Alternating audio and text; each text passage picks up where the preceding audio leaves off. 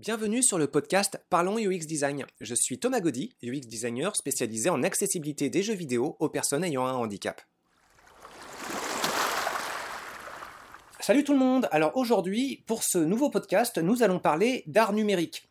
Alors, il y a plusieurs choses vraiment fascinantes à considérer en rapport avec euh, bah, le web, les jeux vidéo et les différentes formes d'art numérique. Euh, c'est un thème que j'aime bien aborder dans certains de mes cours, en rapport en particulier avec le game design. Alors, en fait, Très brièvement, j'avais parlé de game design soustractif dans une vidéo consacrée à Firewatch. Euh, disant que des FPS euh, avec moins de mécanismes, comme un FPS moins l'aspect shooter, ça pouvait donner lieu à des walking simulators qui permettent d'exprimer des choses différemment, avec parfois même plus de profondeur. Donc l'idée du game design soustractif, c'est de se dire, ok, plutôt que de rajouter des ingrédients par rapport à des choses que je connais déjà, est-ce que je ne peux pas, pas plutôt en retirer pour réussir à consolider ce qui va me rester et proposer ainsi une euh, saveur différente, euh, originale, avec quelque chose de plus, euh, de plus restreint. Alors pour donner tout de suite les choses en contexte, il y a un artiste à l'occasion d'une exposition euh, qui était euh, organisé par euh, le, centre DHC, DHC Art, qui a changé de nom d'ailleurs depuis à Montréal. Donc ça, il a rejoint le centre Phi pour l'art contemporain. Donc à l'époque, le DHC Art proposait une exposition consacrée à un artiste en art numérique du nom de Arcangela. Alors c'est un peu pompeux comme nom, euh, et il y avait plein de choses que je trouvais extrêmement choquantes dans euh, son exposition, mais quelque part, euh, cet artiste a réussi son pari parce que, bah, comme je viens de le dire, il m'a choqué. il y a plusieurs choses que je trouvais vraiment inacceptables et qui sont restées pourtant présents dans mon esprit. Alors, tout de suite, pour réussir à dégrossir et avant de donner un exemple d'une des œuvres de Archangel, je, je vais dire que art numérique et jeu vidéo, c'est pas du tout la même finalité. En fait, euh, jeu vidéo, même si ça se discute au niveau de la, définition, euh, pour moi, ça présuppose euh, une situation de démarrage et une situation de fin. Alors évidemment, il y a plein de contre-exemples, il y a plein de jeux vidéo qui n'ont pas de fin, les Endless Runner ou toutes sortes de jeux en fait où on va chercher à survivre le plus longtemps possible, mais il y a quand même l'idée derrière d'un objectif ludique à peu près explicite. Et même ça, ça peut se discuter, il y a plein de jeux vidéo bac à sable où cette notion d'objectif n'est pas forcément si présente. Euh, au-delà de l'aspect euh, jeu vidéo, ou peut-être en deçà, ça se discute, mais pourquoi pas forcément les classer sur un axe, euh, il y a l'aspect joué, avec le côté euh, plaisir, plaisir de manipulation, plaisir de regarder, plaisir de, de, réfléchir sur ce que représente le jouet, plaisir de contact, tactile, olfactif, toutes sortes de plaisirs qui peuvent être complémentaires, différents. donc ça va de la peluche à la figurine qu'on va pouvoir poser, à des choses qu'on va pouvoir manipuler, au casse-tête, c'est très très vaste le monde du jouet. Et donc en retrait, il y a euh, cette notion d'objectif en fait qui est moins présente. Euh, parfois plus présente du tout. Donc pour moi et pour euh, pas mal de gens, il y a une distinction entre jeu et jouet qui tient essentiellement sur la notion d'objectif, même si ça encore une fois, encore ça peut se, se discuter. C'est pas des définitions absolues, loin de là. Et puis, pour aller encore au-delà ou en deçà, entre le jouet et l'art numérique, cette notion de plaisir va s'estomper pour arriver sur euh, la notion d'expérimentation. Et euh, quel est le propos? Bah, Quel est le propos de l'art? Là-dessus, il peut y avoir plein plein de définitions euh, diverses et variées. pour moi, et je ne suis, je me considère pas comme artiste. Normalement, c'est une reconnaissance qui est donnée par par ses pairs. pour moi, l'art, c'est juste quelque chose qui a vocation à susciter une réflexion. Donc une œuvre d'art qui vous laisse indifférent, quelque part, c'est une œuvre d'art qui rate son propos. Euh, par contre, une œuvre d'art qui vous fait réfléchir, qui vous choque, qui vous révulse ou qui n'importe quoi, qui vous laisse une trace, quelle que soit cette trace, ça n'a pas forcément besoin d'être une trace de plaisir, et eh ben euh, là, quelque part, euh, il y aura quelque chose d'intéressant à creuser. Donc Archangel, pour revenir un petit peu à son œuvre, alors il y avait une de ses œuvres, ça s'appelait sobrement Mario Clouds. Je ne sais plus si ça prenait un S ou pas, Mario Clouds ou Mario Cloud. Euh, le propos, c'était quoi? Bah, C'était réfléchir qu'est-ce qu'on peut euh, soustraire à l'univers de, Super Mario pour en faire quelque chose d'encore plus euh, simple et, minimaliste? Alors c'est une question que j'avais posée en classe à des étudiants, et puis voilà, qu'est-ce que vous pouvez retirer de l'univers de Super Mario Bros, celui sur NES, pour, bah, pour en faire quelque chose de très très dénudé et qui soit quand même dans cet univers. Alors il y a eu en réflexion bah, le retrait d'ennemis peut-être, ou le retrait de la musique, ou bien le retrait d'éléments de décor. Bon, Archangel, pour couper court à cette réflexion, il avait juste gardé un petit nuage défilant donc le petit nuage blanc sur le fond bleu, et euh, voilà, c'était Mario Cloud. Alors il y avait quand même peut-être quelque chose, c'est-à-dire qu'il y avait euh, euh, un léger scrolling de ce nuage, donc il pouvait défiler de gauche à droite, et puis il réapparaissait de temps en temps, je ne sais plus, c'était exactement la même hauteur, bon, peu importe. Donc en regardant ça, franchement, j'étais, je me disais, mais l'art, l'art contemporain, c'est vraiment n'importe quoi. Sauf que voilà, cette œuvre-là, j'y repense souvent, et euh, quand je me plonge dans un nouveau projet, ou euh, que ce soit à moi ou à un projet d'autres étudiants ou d'autres collaborateurs, dans un cadre pro ou pour le plaisir, eh ben, il y a toujours cette œuvre euh, qui est présente et qui me pousse à dire mais qu'est-ce qu'on peut retirer d'inutile? Et même au-delà, qu'est-ce qu'on peut retirer d'utile juste pour susciter un intérêt? Alors, ce Mario Cloud d'Archangel, euh, il suscitait pas de l'intérêt pour tout le monde. Hein. Je pense qu'il y a une bonne part de gens qui seraient complètement euh, insensibles. Mais dès l'instant qu'il y a des gens qui sont juste outrés par cette démarche, à mon avis, c'est gagné. Alors, c'était pas la seule chose qu'il proposait. Je vais pas partir sur le répertoire de cet artiste. C'est pas le, propos. Mais euh, je, je vais élargir un petit peu cette notion de considération de l'art numérique pour dire bon bah dans un jeu vidéo, ok, il y a un objectif, Ok, il y a aussi une dimension plaisir de manipulation, plaisir de, contemplation. Donc tout l'aspect joué dans le jeu vidéo est aussi présent. Et à mon avis, tout l'aspect des arts numériques devrait être aussi présent dans euh, les jeux vidéo. Donc une espèce d'emboîtement de poupée russe et pour réussir en tant que designer euh, ce jeu d'emboîtement, à mon avis, il faut quand même avoir euh, quelques codes, quelques clés de compréhension, sans forcément être un spécialiste. Je ne suis pas un spécialiste en art numérique, le domaine est trop vaste, je n'ai fait que l'effleurer. Euh, et donc voilà, ça me semble être intéressant d'avoir ce genre de choses. Alors, en point de départ, je vous recommande pour commencer une grille d'analyse pour donner quelques clés de compréhension et quelques clés méthodologiques pour réussir à mieux apprécier la qualité d'une œuvre numérique. Donc pour ça, je vous dirige vers euh, le vademecum de l'art numérique du site gratin.org. Alors gratin.org, c'est euh, un vieux site qui euh, date de 2003. qui est à la, à la, base un portail de référencement d'une grande variété de sites d'art numérique, des portails d'artistes, des recueils d'œuvres, certains focus sur des œuvres en particulier. ce qui est intéressant avec ce portail, c'est que tout a périclité. Contrairement aux jeux vidéo où la mémoire peut être conservée sous forme de ROM, dans le domaine de l'art numérique, euh, comme l'intérêt est un peu plus disparate, le public un peu moins présent, euh, cette culture de la conservation des vieilles œuvres a pas mal euh, disparu, elle a été balayée, et donc euh, il y a peut-être des, organismes qui cherchent à, garder ce genre de choses, je l'espère, je, n'en connais pas.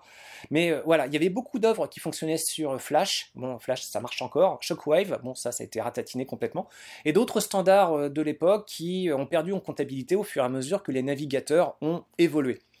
Donc, bah, qu'est-ce qui reste de ce portail? Bah, Il reste essentiellement le Vademecum d'Antoine Schmitt, qui est essentiellement un guide pour réussir à mieux comprendre et situer euh, la, valeur d'une œuvre. Alors je ne vais pas reprendre intégralement euh, ce qu'il y a, je vais juste citer euh, quelques plaisirs que je trouve intéressants pour le, principe. déjà, la considération centrale, c'est d'avoir une connaissance de l'histoire de l'art du domaine dans lequel on s'intéresse. Alors, l'histoire de l'art de, l'art numérique, il y en a plusieurs. Attention, hein, il y a plein de sous-catégories. Il y a de l'art génératif, de l'art procédural, de l'art interactif, euh, il y a euh, des installations, il y a des performances, il y a des œuvres sur navigateur. Donc voilà, elles œuvrent chacune dans un domaine un peu spécifique, ça se recoupe de temps en temps, mais c'est pas tout à fait la même cour non plus. Donc ça consiste déjà à connaître un petit peu les grandes familles d'œuvres. Et puis, au sein de ces grandes familles, de connaître aussi les tendances et les pierres angulaires, celles qui ont marqué l'évolution de l'histoire de l'art dans ces domaines. Et donc, quand je présente des œuvres d'art numérique à des étudiants, souvent, d'une année sur l'autre, je retrouve assez systématiquement, euh, pas unanimement, mais euh, de façon majoritaire, l'avis que, euh, un, c'est du foutage de gueule, et deux, je pourrais le faire sans difficulté, genre, ah ouais, mais non, mais ça c'est n'importe quoi, je peux le faire en quelques heures, voire en une demi-heure. Et ça, déjà, cette première réaction, je la trouve fascinante, et c'est un très bon point de départ pour réfléchir là-dessus. Parce que ce qui compte, c'est pas la dextérité des gens à reproduire la recette. Ce qui compte, c'est leur capacité à être le premier à inventer cette recette. Et là, il y a une nuance importante. Ok, si vous voyez quelque chose que vous dites c'est facile, je peux le refaire, eh ben de toute façon, vous arrivez en retard, vous êtes trop tard, ça a déjà été fait. Vous êtes juste en train d'évaluer votre capacité à reproduire quelque chose qui a été fait avant vous. Ça n'a donc aucun intérêt. Par contre, euh, ce que vous pouvez vous poser comme question, c'est d'accord, là vous êtes en train de constater quelque chose qui est extrêmement simple à faire, mais qui en son temps avait pu susciter l'intérêt, en tout cas d'un public euh, averti. Euh, est-ce que vous ne pouvez pas, en tant que designer, chercher à continuer à faire cette quête de d'originalité, mais avec des moyens extrêmement simples? Après tout, si vous êtes en mesure de concevoir des œuvres très très simples et qui marquent, parce que vous seriez le premier à faire ce genre de choses, mais là, ce serait vraiment fascinant. Donc, il n'y a pas besoin de s'enchaîner à un travail de titan pour réussir à faire une œuvre originale et de qualité. Donc, la considération avec l'art numérique, c'est vraiment ça. Essayer de balancer, d'une part, l'aspect original, et de se dire, l'aspect original, il ne s'agit pas de refaire quelque chose, il s'agit d'être le premier à le faire. Et le deuxième, se dire, pour être le premier à faire quelque chose, il ne s'agit pas d'en faire plein. Il ne s'agit pas de se dire, tiens, GTA, j'adore, je vais faire GTA couplé à Skyrim, couplé à un jeu en ligne, couplé à plein d'autres choses, et personne n'a fait ça, je vais me lancer là-dedans, et vous allez vous planter la tête. Parce qu'évidemment, tout ça, c'est trop lourd. Et il y a plein de gens qui ont essayé de faire ça avant vous, et ils sont aussi plantés la tête parce que c'est trop lourd de toute façon. Et donc, on se retrouve avec des jeux, euh, bah, des jeux plus simples, qui ont pu sortir quand même, mais bien plus simples. Donc voilà, cette réflexion-là, elle me semble centrale pour réussir à alimenter toute forme de design, que ce soit sur les jeux vidéo, que ce soit sur le web, ou que ce soit d'ailleurs dans tous les domaines. Réussir à faire quelque chose avec une grande économie de moyens, une très grande simplicité et en même temps marquée par une démarche personnelle et très forte. Alors attention, là il y a une autre considération à avoir. Euh, toutes les œuvres en art numérique ne sont pas originales. Et euh, comme dans tous les domaines, il y en a qui sont extrêmement bien, extrêmement marquantes, et beaucoup qui seront complètement indifférents. Là-dessus, c'est autre chose. Une autre démarche à avoir, c'est euh, continuer à s'informer, continuer à regarder un petit peu ce qui a pu exister. Et c'est un peu plus difficile parce que la mémoire de l'art numérique s'estompe, s'efface avec le temps. Et euh, réussir à situer donc ce qui vous a plu ou ce qui vous a déplu par rapport à ce qui existait avant. Euh, donc il peut y avoir quelque chose qui vous a plu mais ça c'est un clone de quelque chose qui a déjà été fait, donc quelque part peut-être que vous avez juste été séduit par une repompe d'idées, bah, c'est pas inintéressant en soi, mais ça devrait juste vous engager à être un peu plus euh, à l'affût de ce qui a été fait avant. Et puis parfois vous avez pu être choqué par quelque chose qui euh, n'avait été jamais fait auparavant ou juste indifférent, et ça c'est pas grave non plus en fait. Ce qui compte c'est de se dire d'accord, mais quel était le propos, quelle était l'originalité à l'époque? Donc voilà, pour ça le Vademecum c'est vraiment très très bien. Il y a plusieurs clés de compréhension là-dessus. Il y en a une autre aussi. c'est une mise en garde contre la technicité. Donc, euh, si le propos d'une œuvre numérique, c'est vraiment la maîtrise d'un outil, quelque part, on passe à côté euh, d'un message. Alors, est-ce qu'une œuvre devrait forcément convoyer un message? Pas forcément, là aussi ça se discute. Mais en tout cas, voilà, il y a une mise en garde, c'est que euh, normalement, enfin normalement, pour beaucoup, dans une œuvre, eh ben, l'œuvre, ça ne devrait pas juste être un regard sur la technicité de prise en main euh, d'un outil technologique numérique. Autrement dit, ça ne doit pas être une démonstration technique. Il doit y avoir quelque chose d'autre de plus derrière. Mais euh, bon, après, dans le design technique, il peut y avoir des choses aussi euh, fantastiques. Plein de choses extraordinaires à étudier. Euh, sur les jeux sur NES, Famicom, c'est la même chose, Master System, les premières consoles sur Atari. Donc des jeux qui se baladaient avec trois formes, trois pixels pour réussir à communiquer à un environnement plus ou moins réussi. derrière, il y avait des prouesses technologiques et de design technique pour réussir à exprimer des choses. Bah, pour revenir à Super Mario, le sprite de Mario, c'est quatre sprites agglutinés les uns aux autres. Et rien que ça, déjà, c'est une idée de, une idée très très forte. Que un avatar, en fait, soit la juxtaposition de quatre micro-avatars formant une, collectivité d'avatars. Je trouve que c'est assez fascinant si on considère que nous-mêmes, on est des collectivités de, cellules. Bon, après, euh, ça peut partir très très loin. Alors, autre chose aussi, souvent euh, très liée à différentes formes d'art, c'est euh, d'une part, vous avez une œuvre, et puis vous la comprenez pas, et puis d'autre part, vous avez un descriptif de l'œuvre, et vous lisez, lisez et ça peut être extrêmement pompeux, ou parfois émerveillant, enfin, ça peut être très, très, plein de superlatifs, Et euh, bah, parfois, on peut tomber un petit peu dans la caricature. Donc une autre recommandation, c'est de se dire, euh, attention, si l'intérêt principal de l'œuvre tient à sa description sur papier, bah, quelque part, est-ce que l'œuvre elle-même a un grand intérêt? Est-ce que ça vaut le coup de la reproduire euh, à très grande échelle, avec un coût prohibitif? Bon voilà, c'est... Donc encore une fois, ce Vademecum, il y a plein plein de principes, et je le trouve vraiment super intéressant pour ça. Donc, euh, je vais faire d'autres euh, podcasts consacrés à l'art numérique. Alors, le nombre, je ne suis pas sûr encore. Euh, je, vais je vais tâcher de les décrire. Le format podcast n'est pas forcément hyper idéal pour décrire des médias numériques, souvent visuels ou sonores.